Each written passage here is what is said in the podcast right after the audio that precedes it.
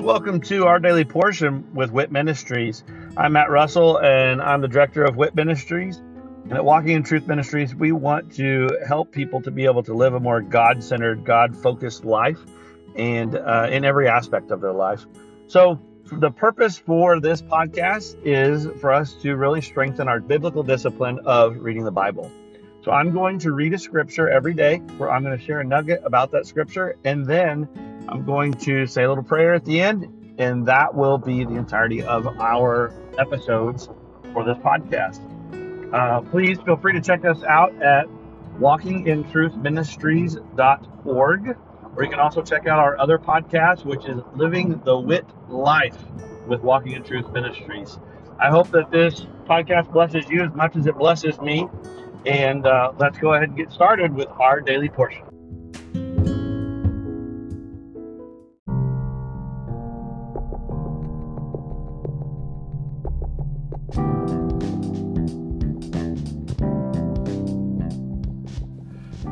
Are you concerned about what the future holds?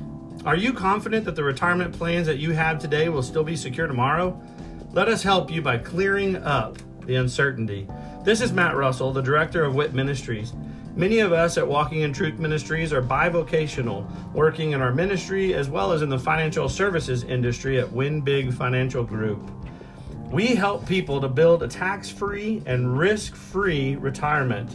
Give me a call at 817 903 2575 to support our ministry and to secure your family's financial future. Again, call today at 817 903 2575. Thank you and God bless.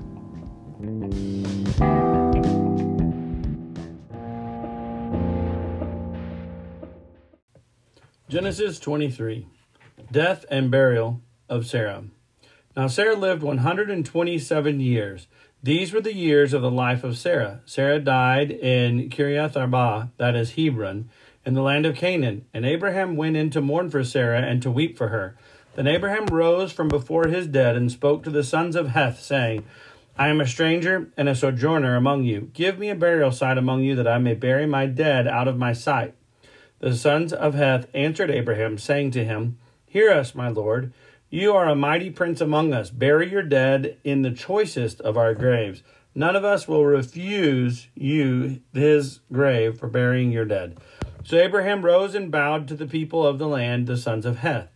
And he spoke with them, saying, If it is your wish for me to bury my dead out of my sight, hear me, and approach Ephron, the son of Zohar, for me, that he may give me the cave of Machpelah which he owns, which is at the end of his field, for the full price. Let him give it to me in your presence for a burial site. Now Ephron was sitting among the sons of Heth, and Ephron the Hittite answered Abraham in the hearing of the sons of Heth, even of all who went in at the gate of his city, saying, No, my lord, hear me. I give you the field, and I give you the cave that is in it. In the presence of the sons of my people, I give it to you. Bury your dead. And Abraham bowed before the people and the land. And he spoke to Ephron in the hearing of the people of the land, saying, If you will only please listen to me, I will give the price of the field, accept it from me, that I may bury my dead there. Then Ephron answered Abraham, saying to him, My Lord, listen to me. A piece of land worth four hundred shekels of silver. What is that between me and you? So bury your dead. Abraham listened to Ephron, and Abraham weighed out for Ephron the silver which he had named in the hearing of the sons of Heth, four hundred shekels of silver, commercial standard. So Ephron's field, which was in Machpelah, which faced Mamre, the field and cave which is in it, and all the trees which were in the field that were within all of the confines of its border were deeded over to Abraham for possession in the presence of the sons of Heth, before all who went in at the gate of his city after this, Abraham buried Sarah, his wife, in the cave of the field at Machpelah, facing Mamre, that is Hebron, in the land of Canaan. So the field and the cave that is in it were, de- were deeded over to Abraham for a burial site by the sons of Heth.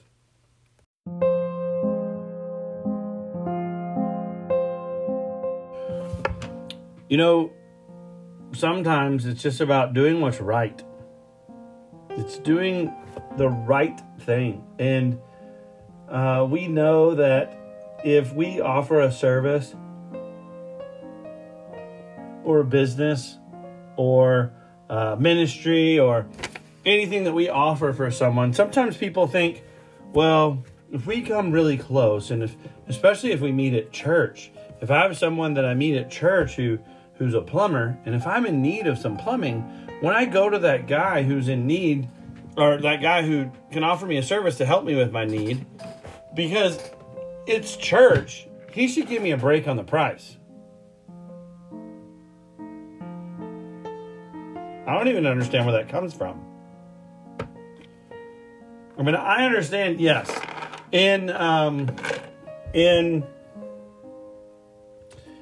in biblical times, uh, what what community did is they shared goods and services within the the confines of the village.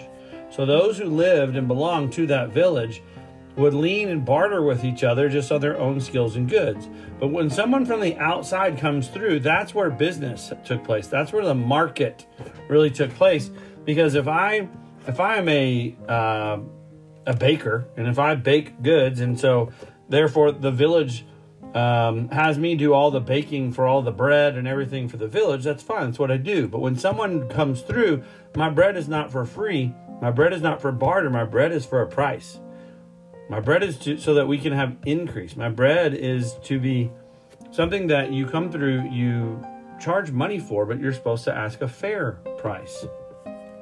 But if now in today's time, some were to have that same mindset, we don't we don't handle it the same they did then. It's totally different today. In that situation with the plumber, if I had the plumber come in and say, uh, hey, I've done the service for you. And I turn around and say, well, great. Well, I'll see you at church on Sunday. Thank you so much for doing that for me. I'm being so extremely selfish. He has been called or is currently working within a vocation to provide for his family. And if I'm sitting here taking advantage of that and using God's name in the house of the Lord and all these kinds of things to do it, then shame on me. Shame on me. And especially if it's somebody who's a stranger. You know, we, uh, or not even a stranger, maybe it's just an acquaintance. And we try to pull that stuff. Shame on us. It's horrible.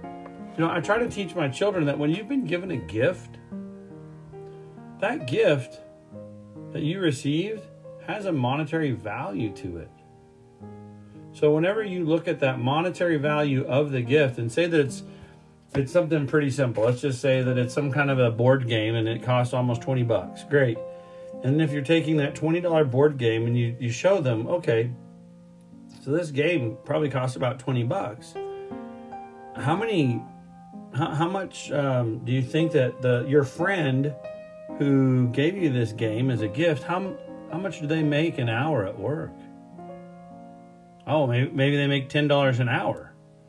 Okay, that's good. So $10 an hour, plus, you know, there's taxes and stuff and things like that in there. So let's just say that it, it took earning $30 an hour to cover the taxes and all the other things that come out so that they could get that $20 to buy you your gift.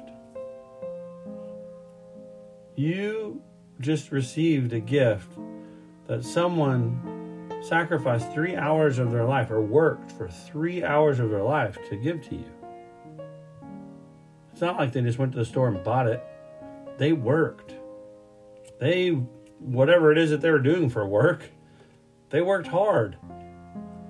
And they used the money that they earned in as compensation for the work and the time that they served and they use it on you. Well, now, again, take that back to this. If someone charges for their services, and now I'm trying to think that because of our relationship, I should take advantage of it, shame on me. In this case here, he needed land. He realized he's a stranger in the land. And he said, Guys, I'm willing to pay whatever you ask. I'm willing to pay. The willingness to pay. And the guy said, No, you're not going to pay. We'll give it to you. Now, what is he also doing? quite the opposite. Now it's the person who's got the service saying that not that he wanted to give it up. I mean, sure, it's giving it up as a gift, but it's it's really robbing him that sacrifice and what he's making to put it in.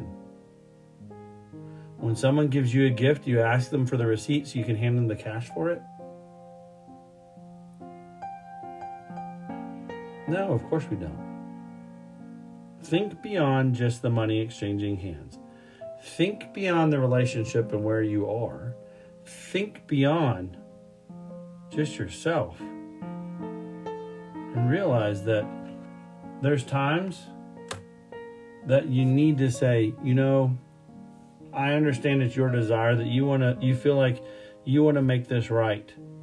You don't want me to hand give you a favor and say don't worry about it. You really would feel better about truly paying for your own dinner, paying for whatever, giving me or charging me for a service. Even if I wanted to give it to you as a gift. You're not taking advantage you're just your desire is no. I know. I understand the sacrifice and why you're doing this work in my house and I want to pay you. Please don't do it for free. All of those things are related and it's showing different selfishness or different pride or different but whatever it is, it's coming that's, that's interacting. You need to really prayerfully seek the Lord's guidance and when it's okay to say no don't worry about it. I did this one just because I wanted to. Uh, God told me to do this for you. That that's fine. That's good. But maybe what's happening is they're saying, "No, I really want to pay for this. I want to because of whatever wrong that I I performed or did before in my life, I want to make it right. And I know that I need to pay the consequences for what I've done. Part of that here is making it right by paying you for this service. Whichever side on all these different situations you're sitting, don't make yourself the most important person. Just ask God. He has the answer.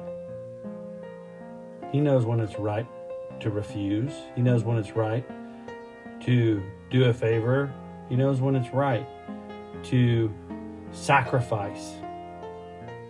And He knows when it's right to charge full price and to pay full price. So, Father, thank you that you listen and you speak. When we come to you with a problem and a question and we want to know, you are there and faithful in telling us. Father, I just pray that we would have the courage to ask, but then we would have the strength to just shut up and listen. Our relationships are so much more precious than gold and silver. And I pray that we can put other people before ourselves we can, as Jesus said, consider others, love others instead of, in the place of, but as you love yourself. But above yourself. And even as Paul reiterated, you need to consider other people higher than you, better than you, more than you. Father, your family business of sharing love and bringing people to know you, it's such a blessing just to be able to be a part. And we're thankful for that. In Jesus' name, amen.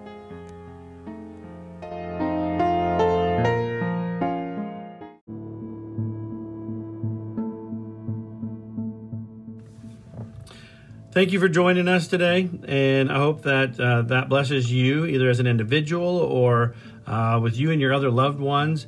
Uh, maybe this is uh, something that you're utilizing to to spend with your family uh, some time around God's Word. And uh, of course, that is great. I love that. And I'd love to hear how the Daily Portion podcast is blessing you. If you would, just go to our website at walkingintruthministries.org and um, go on there and just drop us a little note about uh, this podcast or one of our other podcasts, or even just check out the events that we have available. Uh, but again, thank you very much and look forward to seeing you again tomorrow as we dig into our daily portion with WIT Ministries. God bless.